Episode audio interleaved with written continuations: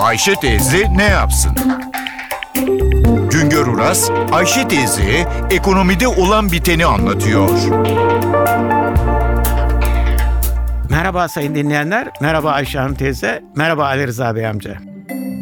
Yabancıların kalıcı olarak dışarıdan getirdikleri dövizlere eskiden yabancı sermaye derdik. Şimdilerde buna doğrudan yatırım diyoruz. Kalıcı döviz fabrika kurmak, mevcut yatırımı büyütmek, şirket veya bina satın almak, ofis, iş yeri açmak için gelen dövizdir. Doğrudan yatırım olarak ülkeye 2004 yılından bu yana 10 yılda toplam olarak 105 milyar dolar sermaye girişi oldu. 10 yılın birikimli cari açığı yani döviz açığı toplam açığımız, toplam döviz açığımız 10 yılda 392 milyar dolardır. Demek ki 10 yılda döviz açığımızın yaklaşık %25'ini, dörtte birini yabancıların doğrudan yatırım için getirdikleri dövizlerle kapatmış durumdayız. Demek ki doğrudan yabancı sermaye girişini küçümsüyoruz ama gelen döviz önemli ölçüde yabancıların doğrudan yatırım için döviz getirmelerini sadece döviz açığını kapatmak için istemiyoruz. İstiyoruz ki yabancılar üretime dönük, ihracata dönük yatırımlar yapsınlar.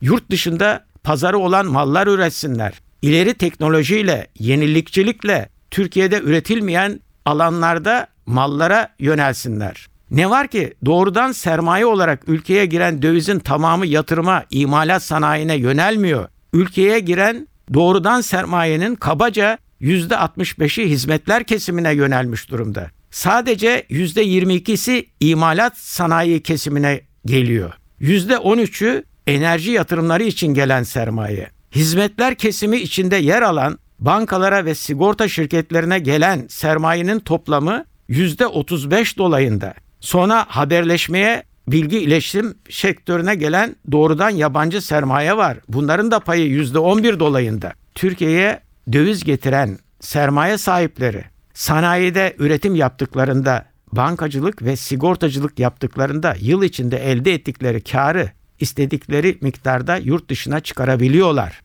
Gayrimenkule yatırım yapılmış ise kira geliri vergiden sonra dışarıya çıkarılıyor. Bunlara kar transferi deniliyor. 2004 yılından bu yana 10 yıl içinde ülkeye giren doğrudan sermaye 105 milyar dolar ama aynı dönemde yurt dışına 24 milyar dolar kar transferi yapıldı. Açık anlatımıyla 10 yılda girenin dörtte biri kar transferi olarak yurt dışına çıktı.